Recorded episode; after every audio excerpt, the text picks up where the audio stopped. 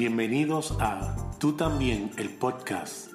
Dos amigos hablando del amor incondicional de Dios que incluye a todo el mundo. Saludos Javier. Saludos Nader. Una vez más en Tú también, el podcast. Sí, señor. no digas nada de la cuarentena, por favor. No, no, no, no, ya ya eh, esto va a ser el nuevo normal por varios años, así que vamos a disfrutar cada momento. Tuvimos un, una experiencia exquisita con William Paul Young Antiel, donde precisamente estaba hablando de el día, la gracia del día de hoy. No estar pendiente en el mañana, no estar eh, enfocado en el pasado, sino vivir de acuerdo a la gracia dada para cada día y disfrutar cada día. Yes, eso es así. Cada día trae su propia afán, dijo Jesús. Así que de eso es que se trata. No estar, todavía estoy tratando de ver cómo se traduce la expresión future tripping. Todavía estoy tratando de, descifrar cómo se puede traducir esa frase que él Sí, yo creo que es tripeando eh, en el futuro. yo, pensé en tripeando, pero lo que pasa es que tripeando no sé qué es lo que significa para todo el mundo. Sí, sí, está, cuando alguien le dice a otra persona, brother, le estás tripeando, es como si tuviera eh, bajo los efectos de, de, alguna sustancia y está tripeando pues correcto, tripeando en el futuro. Estás en un viaje, en un viaje. Un viaje. Eso es, la gente hace fantasías en el futuro por no querer estar centrado en la realidad del día de hoy. Sí, el día de hoy yo creo que trae demasiado dolor y la gente deseando, uno deseando salir del, de ese dolor, se va a viajar al futuro, pensando que el futuro traerá cosas más más suaves o mejores cosas, tú sabes. Y la realidad, la verdad es que no hay nada como el presente porque Dios está en el presente. Él no está en el futuro. De hecho, por Dios dijo, el futuro no existe. ¿Y es verdad? Vivimos el presente. y por eso tuve personas que se crean dependencia de sustancias y, de, y tienen adicciones porque precisamente los eh, separa de la realidad que están viviendo en ese momento y los lleva a otro lugar eh, para no tener que enfrentar las consecuencias o las realidades que están viviendo. Es que honestamente, nada, a veces el, el presente se pone bien duro. El presente se siente bien duro por las circunstancias que uno vive. Este, llámese como se llame, puede ser enfermedad, puede ser depresión, puede ser este rechazo, desprecio, este, falta de trabajo, puede ser tantas cosas, tú sabes, que producen presión en el presente y, y eso en muchas ocasiones nos lleva al desespero, tú sabes. Y, y es fuerte, es fuerte. Pero qué bueno porque en medio de todo eso, Dios, por medio de Jesús y su Espíritu, nos recuerda que él siempre está con nosotros en el presente. En el momento alegre, en el momento triste, siempre está presente. A veces no lo sentimos, pero está presente. Aleluya. Entonces a eso, le, a eso le añades que le dicen a la gente, no, Dios tiene el control de todo o de toda tu vida, o dale el control a Dios. Oh, Dios. Siempre ha tenido el control, pues eso yo creo que lo que hace es deprimir más, porque si él tiene el control y está controlando las cosas para que ocurran lo que está ocurriendo, pues entonces hay un problema. Entonces usan versos bíblicos de hebreo diciendo que él sostiene todas las cosas, que eso no significa que las controla, lo que significa es que él está aún en medio del dolor y siempre estará sosteniendo nuestra vida, no importa lo que pase, por eso no significa que él tenga el control de las cosas. Y si tú, y le invito a los amigos que nos están escuchando, los invito a que busquen versos bíblicos en Google que tengan que ver con el control de que Dios controla las cosas y vas a ver un montón de páginas que tienen aparentemente versos que hablan del control o que Dios controla y te vas a dar cuenta que ninguno de esos versos ni pasajes bíblicos hablan de que Dios tiene el control de las cosas. Les invito a que hagan el ejercicio. No me crea a mí. cierto es cierto. Yo creo que por eso también es que, por eso es que la gente cuando lee los pasajes, los, los capítulos, los libros de la Biblia, anhelan y desean que los eventos sean futuros porque dicen, el, lo que va a venir va a ser mejor que lo que yo tengo ahora. Y por eso también es que la gente cuando ve Apocalipsis lo ve en tiempo futuro, porque se ve, va a llegar un momento que Dios va a acabar con todos y yo voy a estar entre los que van a ser victoriosos, pero los demás, Dios va a acabar con todos ellos y va a acabar con todas las cosas malas. Y uno se queda con ese deseo, con ese anhelo de que se cumpla lo que dice Apocalipsis. Tú sabes, porque realmente quiere que, ok, Dios, tú, tú controlas, yo soy de tus favoritos, yo me he portado bien, he creído en ti, soy de los escogidos, acaba con el resto. Porque mi futuro es, eh, en inglés se dice bright, es, eh, glorioso, es excelente. Sí, está lleno de luz al final del túnel oscuro. Sí. ¿Sabes? Pero la realidad es que el presente no hay nada como el presente. Dios es el yo soy.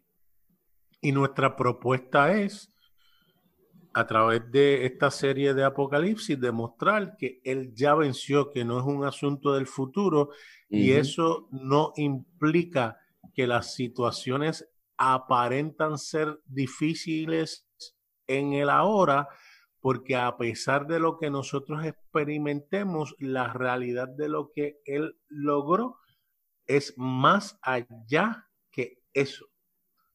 Exactamente. Porque Él estará con nosotros en cada momento, sea bueno, sea malo, sea difícil, Él está. Y eso debe ser suficiente. Y eso es suficiente, esa es la realidad. Podemos estar de acuerdo, podemos no estar de acuerdo, pero la presencia de Él es suficiente. Siempre lo ha sido. Gloria a Dios. Eso es. Y eso nos trae a la culminación de la serie de Apocalipsis eh, con los... Llegamos, llegamos. Los capítulos 21 eh, y 22. Eh, ha sido una jornada interesante. Claro está, no abundamos en todo. Hay muchas cosas de Apocalipsis, ¿verdad? Que se pudieron haber quizás abundado más o detenido. Si tienen preguntas, pues los invitamos como siempre a que entren a nuestras redes eh, y nos dejen saber. Ahora tenemos una página en Facebook, que es tú también el podcast en Facebook. Lo pueden buscar, aparece, aparece así mismo. Y eh, comenten, déjenos saber que con mucho gusto eh, Javier les contesta.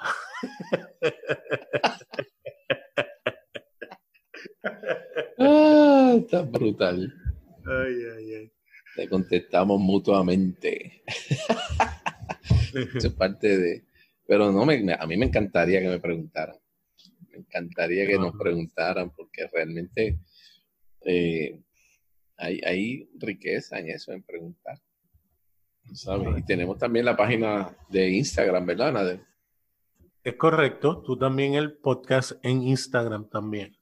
Sí, sí, así que síganos ahí y nada, nada, nada está posteando eh, a cada rato y de verdad que, claro que los, los posts eh, va a retar a todo el que los lea y los vea porque de eso es que se trata, eso es lo que queremos realmente provocar el que, la gente busque por su propia cuenta. No estoy a nivel de mi amigo y hermano Andrés Solís. Andrés. Podcast. Andrés, te amamos. es mi héroe. Eh, siempre lo diré.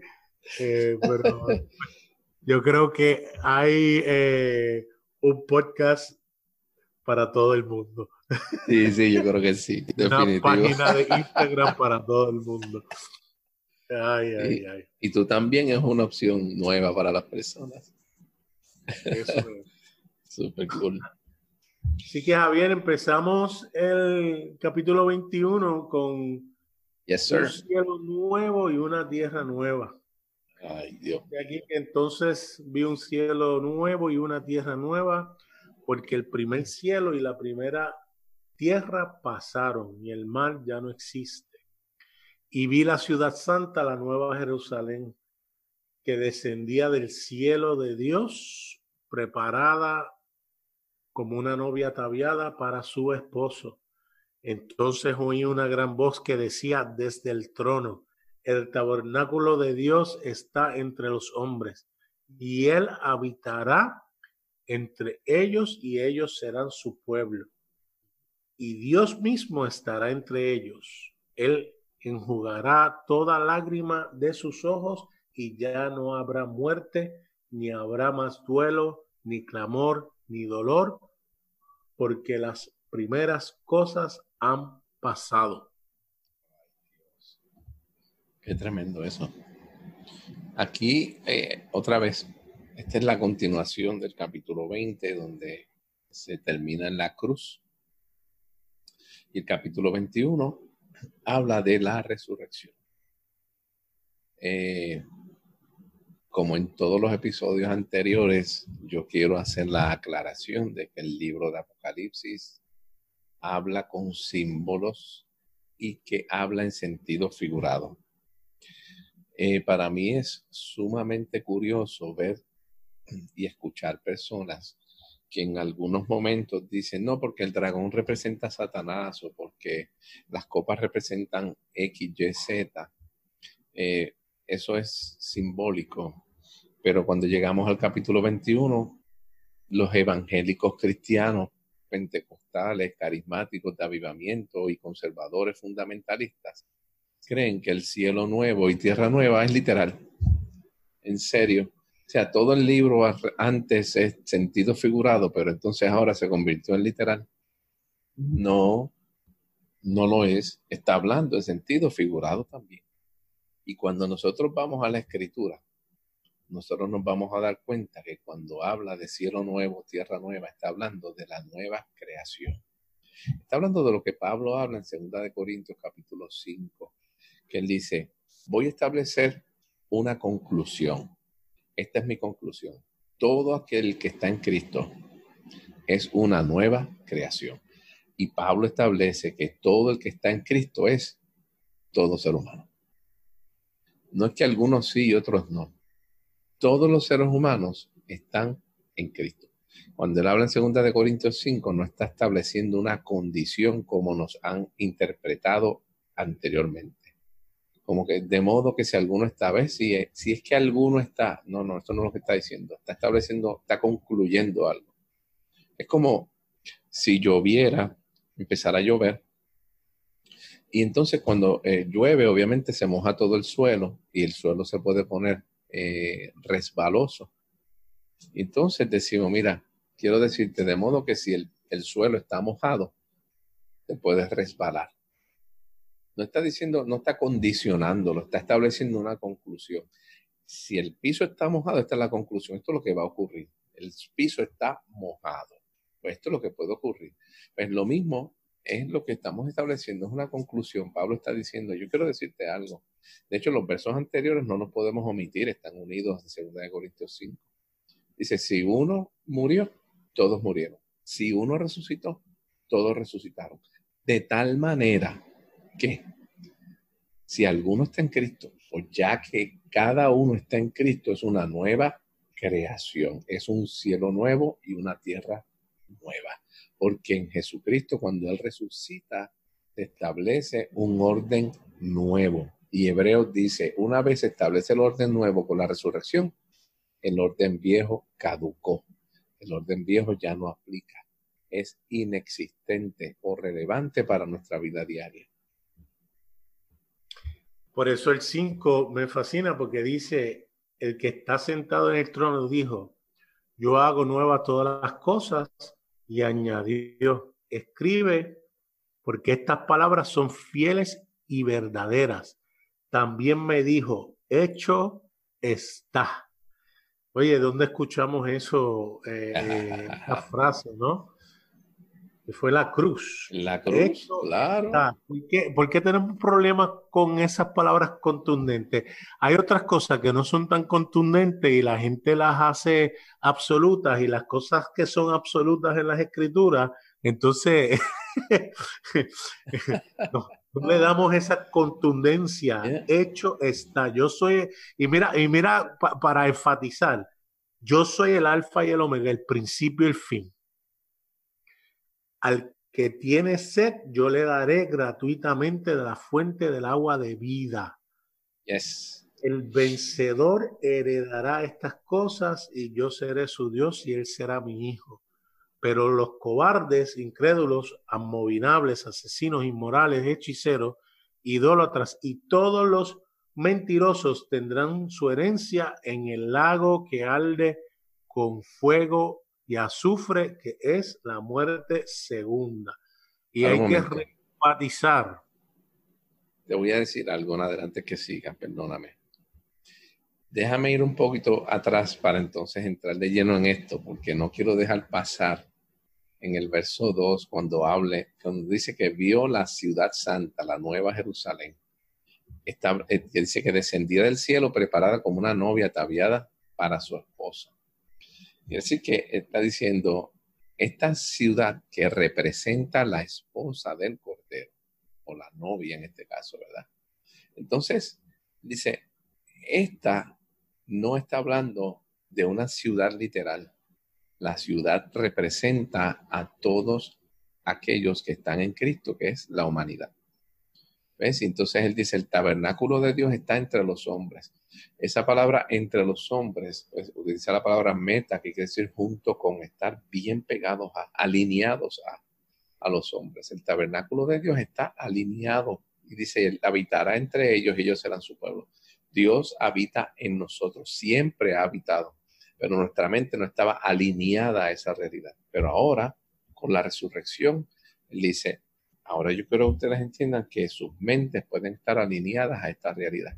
Y entonces, seguimos ahí, el verso 7, perdón, él heredará, y el verso 8, con los cobardes, los incrédulos, que dicen que fueron qué? Que tendrán su herencia en el lago que arde con fuego y azufre, que es la muerte segunda, ¿verdad? Correcto, que en el episodio pasado estableció que la traducción está incorrecta porque habla de las cosas que son enviadas o echadas al lago de fuego, que son aquellas que nos querían separar de Dios. O Todas aquellas cosas que nos hacen actuar contrarios a nuestra identidad, que nos hacen actuar como asesinos, nos hacen actuar como eh, eh, adúlteros, idólatras, nos hacen actuar como mentirosos pero no que nos lanzan a nosotros, sino aquellas cosas que provocan que actuemos en contra de. Y aún así estableciendo que si fuese correcto que fuimos nosotros echados, que alguien lo quisiera establecer, pues así como Jesús murió, todos nosotros morimos en la cruz. Porque por uno, que fue Adán, todos fueron afectados en lo que él hizo, lo que hizo Cristo, nos llevó todos allá para purificarnos y darnos nueva vida en la resurrección. ¿Concurres con eso? Claro que concurro. Y quiero decirte algo, Nader, y esto es bien importante. Lo dijimos al principio. Nosotros estamos acostumbrados a este, traducir Apocalipsis en tiempo futuro. Ese verso 8 que nosotros leímos ahí, que dice, y todos los mentirosos tendrán su herencia en el lago que tendrán su herencia. Ese tendrán no está en griego, no está en tiempo futuro. Ahí dice que todas esas cosas que nos afectan y que nos hacen actuar contrarios a nuestra verdadera identidad están en. No es que, eh, no es que tendrán su parte, es que la tuvieron ya en el lago de fuego y azufre. No es que va a ser tiempo futuro.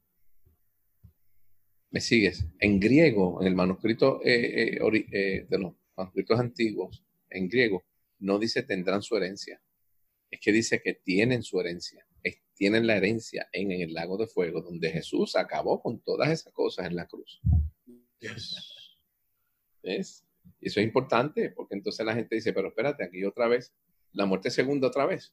Pero si al final del capítulo 20 hablo de la muerte segunda. y ya establecimos que es la muerte segunda. Gloria a Dios. Regresamos luego de estos anuncios. Y continuamos. El 9 dice, vino uno de los siete ángeles que tenía las siete copas llenas de las últimas siete plagas y habló conmigo diciendo, ven, te mostraré la novia, la esposa del Cordero. Entonces me llevó en el espíritu un monte grande y alto y me mostró la ciudad santa, Jerusalén, que descendía del cielo de Dios y tenía la gloria de Dios, su fulgor era semejante al de una piedra muy preciosa, como una piedra de jaspe cristalino. Ahí mismo él le da la definición al símbolo de lo que está viendo. Exactamente. Sí, está, explica qué es lo que significa. Yo, yo digo, pero ¿por qué la gente no puede entender lo que la Biblia dice? Si es que está claro. Él dice que el ángel le dijo, ven que te voy a mostrar a la novia, la esposa del Cordero, que es la iglesia. La iglesia no es que hay personas que están fuera de la presencia de Dios. Es que la iglesia se compone la palabra iglesia es la palabra eclesia. Ek quiere decir origen, fuente, de donde sale algo.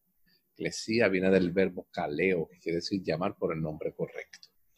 Quiere decir que la eclesía se compone de aquellos que han entendido cuál es su origen correcto, cuál es su origen verdadero en Dios y han recibido su nombre correcto, lo han entendido, le ha sido revelado, han creído en él y se comportan conforme a la identidad de ellos.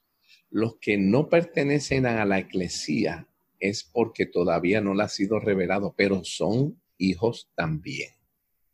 Aquí, yo no voy a hablar de esto, pero déjame aprovechar y, y tenemos que entender el concepto de adopción judío.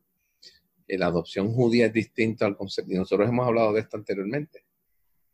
La adopción judía no es que tú eh, recibes como hijo a alguien que no es de tu familia, no es alguien que pertenece a tu familia, es, es tu hijo biológico, pero hasta que no llega a una mayoría de edad, entiéndase 12, 13 años, no tiene el derecho legal de llamarse hijo con todos los beneficios y responsabilidades que conlleva eso, porque sencillamente todavía no ha sido adoptado por el padre sigue siendo hijo, si, se muere a los 8, a las 7, a las 6, a los 5 años tiene, pero no tiene el beneficio de una persona que sí ha recibido la autoridad, la identidad correcta para llamarse hijo. Entonces lo mismo ocurre aquí. Quiere decir que la iglesia son aquellos que han recibido la identidad correcta y participan. Esa es la, esa es la clave participan de su realidad como hijos. Hay otros que son hijos y no participan porque todavía no lo saben. Pero volvemos otra vez a Apocalipsis. En Apocalipsis ahí está diciendo, ven que te voy a enseñar a quién, a la novia, la esposa del Cordero. ¿Y a qué fue lo que le revela Dios a Juan? Dice, me llevó en el espíritu a un monte grande y alto y me mostró la ciudad santa, a Jerusalén que descendía del cielo, que descendía de Dios. Pues quiere decir que la ciudad representa a quién? A los hijos de Dios que han reconocido que son hijos de Dios. No está hablando de un sitio literal que vamos a caminar por las calles de oro y el mar de cristal. De eso no es que está hablando. ¿Para dónde vamos? No hay ni mar, ni de cristal, ni de oro, ni de nada dice que esto le va a afectar a mucho y la forma en que lo digo le afecta más todavía. No lo digo de manera burlona ni nada, ese no es mi propósito, pero la realidad es que, eh, yo digo, está tan sencillo de entender. ven que te voy a enseñar la novia. Pues si me vas a enseñar la novia, pues lo que yo estoy viendo es la santa ciudad. Pues la ciudad es la novia, la ciudad son los hijos de Dios. Gloria a Dios. Y sigue describiendo y podemos pasar tiempo eh, eh, diciendo qué significa las calles, qué significa las medidas, que lo que vemos es la perfección, ¿no? Eh, está describiendo medidas perfectas. él nos hizo, nos completó, nos perfeccionó en, él. Pero me fascina el 22, 23, 24 y 25 porque dice, no ah. vi en ella templo alguno, porque su templo es el Señor, el Dios todopoderoso y el Cordero. No hay separación. Dice, la ciudad no tiene necesidad de sol ni de luna que la ilumine, porque la gloria de Dios la ilumina y el Cordero es su lumbrera. Las naciones andarán a su luz y los reyes de la tierra traerán a ella su gloria. Y esta parte, yo creo que esta parte es la culminación más contundente de lo que del corazón de Dios, del amor de Dios, de la misericordia que nunca dejará de ser, que perdurará para siempre. Dice, sus puertas nunca se cerrarán de día, pues allí no habrá noche y traerán a ella la gloria y el honor de las naciones. Ah. Nunca se cerrarán, nunca, nunca, se cerrarán. Si hay alguien, uno cierra algo porque uno no quiere que alguien entre. Y mira qué interesante, dice, jamás entrará en ella nada inmundo, eso es correcto, ni el que practica abominación y mentira, sino solo aquellos cuyos nombres están escritos en el libro de la vida del Cordero. Cierto. Eso lo vamos a dejar ahí porque ahorita vamos a leer el 22 y le vamos a volar la cabeza a la gente. Pero me fascina porque están abiertas las puertas, no se cerrarán. Hay otras versiones que dicen no se cerrarán ni de día ni de noche, que obviamente aquí hace la corrección, no va a haber noche jamás, no va a haber más oscuridad. Así que el 22 está buenísimo, nada, está buenísimo. No, no, indudablemente yo creo que esto cambia la manera de ver eh, a nuestro Dios. Y es, eh, es emocionante, para mí es emocionante. Yes. Y ahí, como tú dijiste, en el capítulo 21 da una descripción utilizando elementos eh, físicos para describir cómo se veía la ciudad, pero realmente está describiendo la riqueza, la maravilla que es eh, la nueva creación, lo que Dios ha hecho en nosotros por medio de la muerte, resurrección y ascensión de Jesucristo. ¿Sabes? Nos describe de una manera extraordinaria como no hay templo, no hay templo en ella, somos, el Señor es el templo. Y el 22 dice, y me mostró un río de agua de vida, resplandeciente como el cristal, que salía del trono de Dios y del Cordero, en medio de la calle de la ciudad. Y a cada lado del río estaba el árbol de la vida, que produce doce clases de fruto, dando su fruto cada mes y las hojas del árbol eran para sanidad de las naciones. Y ya no habrá más maldición. Y el trono de Dios y del Cordero estará allí, y sus siervos le servirán. Ellos verán su rostro, y su nombre estará en sus frentes. Y ya no habrá más noche, y no tendrán necesidad de luz, de lámpara, ni de luz del sol porque el Señor Dios los iluminará y reinarán por los siglos de los siglos. Para personas que ven el final tan tétrico, aquí me, me da esperanza porque dice, y las hojas van a estar ahí para seguir sanando las naciones. Por siempre. wow. Esa expresión por siempre quiere decir por siempre. No hay límite de tiempo ni en esta tierra ni cuando salgamos de esta tierra. Eso le duele a algunos, pero eso es lo que significa. Dice que va a seguir sanando naciones todo el tiempo. Dios está en el negocio de sanar al ser humano. Para eso fue que vino. Tú sabes. Y eso que estamos leyendo en Apocalipsis 22, nada, no es futuro, es presente. O sea, nuestra realidad en la vida resucitada de Cristo dice que es que del medio de nuestro ser hay un río que sale, que fluye. Por eso Jesús dijo en Juan 7, dice, el que cree en mí, como dice la escritura, de su interior correrán ríos de agua viva. Ríos como de agua viva.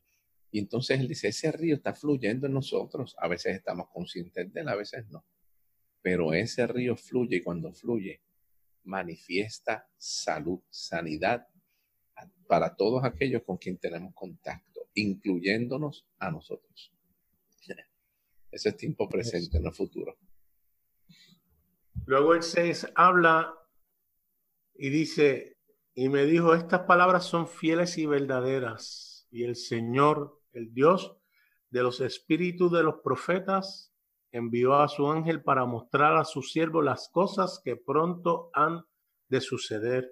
Aquí yo vengo pronto, bienaventurado el que guarda las palabras de las profecías de este libro.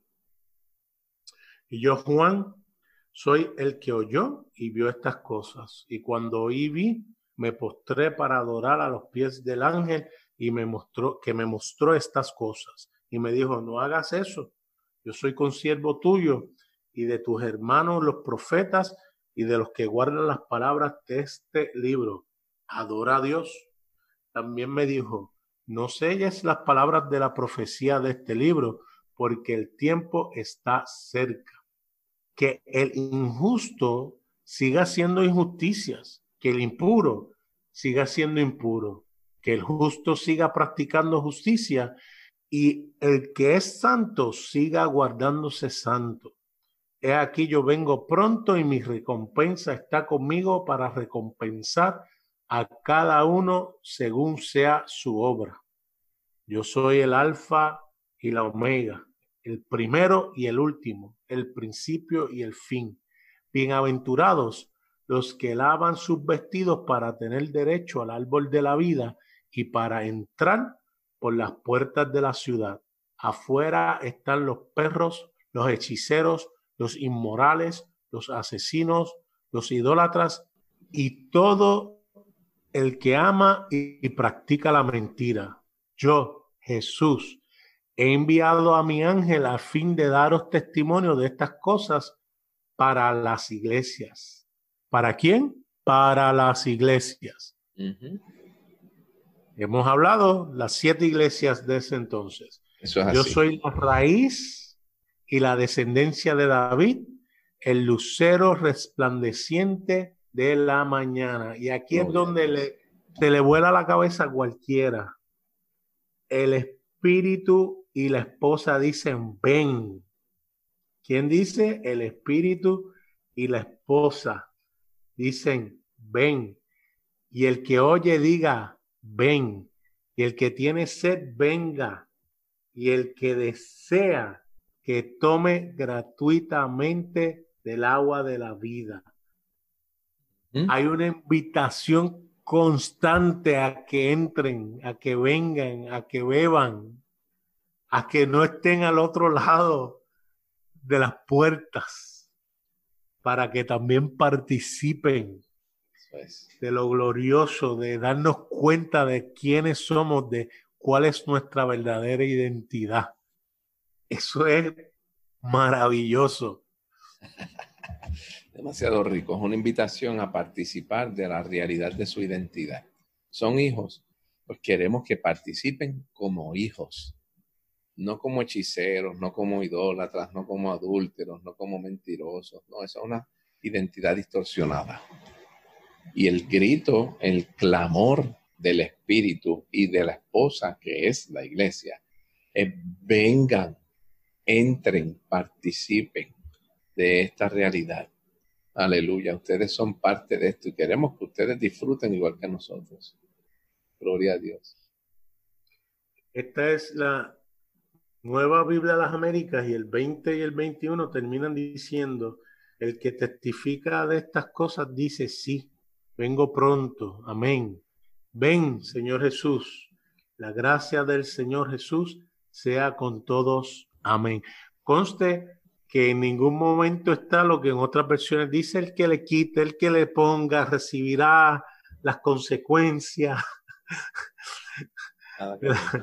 Eso también fue algo que ha sido añadido, pero la gente por alguna razón, yo, yo creo que yo, yo, entiendo algunas personas que dicen, ah, pero de momento todo lo que nosotros creímos está mal. Mire, señores, si hay evidencia de que está mal porque fue añadido y hay prueba de eso, pues entonces hay que hacer la corrección porque eso cambia totalmente lo que uno hablaba y cómo uno pensaba. Y a lo mejor antes no había la manera de, de, eh, confirmarlo y se puede argumentar, ah, pero antes no, no se buscaba el griego, no se buscaba lo que significaba cada palabra y nosotros eh, eh, funcionamos y éramos felices. Ahí es donde está la evidencia de que es el Espíritu el que guía y es el Espíritu el que convence y es el Espíritu el que, el que da luz para que nosotros podamos vivir en esa realidad tan gloriosa del Señor. En adición a eso, Nader, eh, yo quiero ir un poquito más eh, para atrás en el verso 7, cuando habla de que yo vengo pronto. Más adelante habla otra vez, dice vengo pronto. Lo que eh, Jesús está manifestando ahí es, yo quiero que tú sepas que yo estoy bien cercano a ustedes. De hecho, quiero leer el, el verso 7. El verso 7 dice, por lo tanto, yo vengo pronto, bienaventurado el que las palabras de la profecía de este libro pero quiero leerlo en el espejo de la palabra porque me gusta como dice, dice, mira, yo no estoy distante de ti, yo estoy cercano. Mira mi cercanía dentro de ti, no mi ausencia. Bendecido es aquel que atesora los valores proféticos de la escritura. ¿Sabes? Porque la profecía señalaba a Jesús y Jesús iba a venir como Mesías y Jesús iba a morir y Jesús iba a resucitar y Jesús iba a ascender. Todo eso estaba profetizado. Cuando valoramos eso y entramos dentro de la dinámica de que eso ya se cumplió, obviamente la presencia del Señor se hace cercana a nosotros, no porque estábamos lejos, es porque ahora somos participantes de esa realidad. Cuando dice yo vengo pronto, no está hablando de algo futuro, está hablando de que, mira, yo quiero que tú veas la realidad de cuán cerca yo estoy a ti. No tienes que estar mirando más allá mira ahora. ¿Ves? Yo me voy a manifestar a ti ahora. En la medida que tú veas cuán cercano yo estoy de ti, tú vas a poder disfrutar de la realidad mía ahora. No el año que viene, no en 10 años, no, no, no, no. Es ahora. Está hablando de eso, de una realidad presente. ¿Sabes? Que de hecho uno de los próximos eh, episodios que vamos a hacer va a ser acerca de la palabra parousia. Eh, Y lo que, parucía y lo que es el, el rapto, ¿no? O, la venida del Señor, que tú y yo lo hemos discutido. Esto fue uno de los eh, de los que establecieron aquellos en, en, el concilio de Nicea de la segunda venida de Cristo eh, física y visible, la cual nosotros eh, estudiando las escrituras hemos visto donde hay pasajes que habla de un evento futuro cuando tú traduces la palabra como es, habla de su presencia. Y hay dos versos que son inequívocos en hablar de esa presencia visible física de su venida.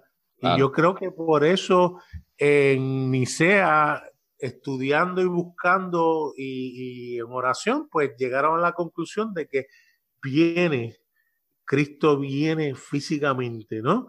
Um, pero en lo que eso ocurre o cuando ocurra, Él es tan real en nosotros ahora como el día que venga.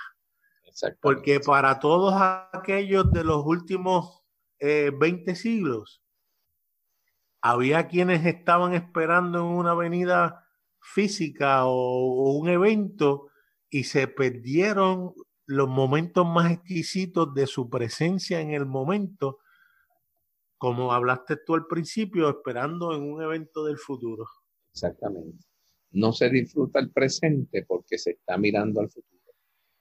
Y entonces, pues así mismo ha pasado con el Señor. La gente piensa que tiene que estar aquí guerreando y peleando con el diablo hasta que Cristo venga. Y no disfrutas de la presencia del Señor. A mí me da tristeza, yo te decía antes de grabar, de que estas cosas que están pasando eh, a nivel mundial, tú ves iglesias que lo que han hecho es transferir la religiosidad de un templo, ahora lo pasaron a un evento en línea y gente hablando de guerra espiritual y 20 cosas. Y yo digo, pero espérate, si Jesús dijo, hecho está, ya yo completé todo. ¿Para qué vamos a esperar algo futuro cuando ahora puedo estar disfrutando de la presencia de Él en mi vida junto con los que me están rodeando? No hay que esperar nada futuro. Si llega algo futuro, gloria al Señor, pero no tenemos que esperarlo porque sencillamente ya Él está en nosotros y nosotros estamos en Él. Y no me voy a cansar de decir, en Él vivimos, nos movemos, existimos. Esa es nuestra realidad. Ahora, nada, damos una oportunidad para poder eh, enlazar el, último verso del capítulo 21 que tú lo mencionaste, jamás entrará en ella nada inmundo, ni que practica abominación y mentira, sino solo aquellos cuyos nombres están escritos en el libro de la vida del Cordero. ¿verdad? Con la realidad que, con el Apocalipsis 22 que tú lo leíste en el verso 15, cuando dice que afuera están los perros, los hechiceros, los inmorales, los asesinos habíamos hablado con relación a eso y entonces en el verso 17 el clamor de la, del espíritu de la esposa es, vengan, entren ustedes que están afuera, que todavía no han entendido quiénes son verdaderamente en Cristo.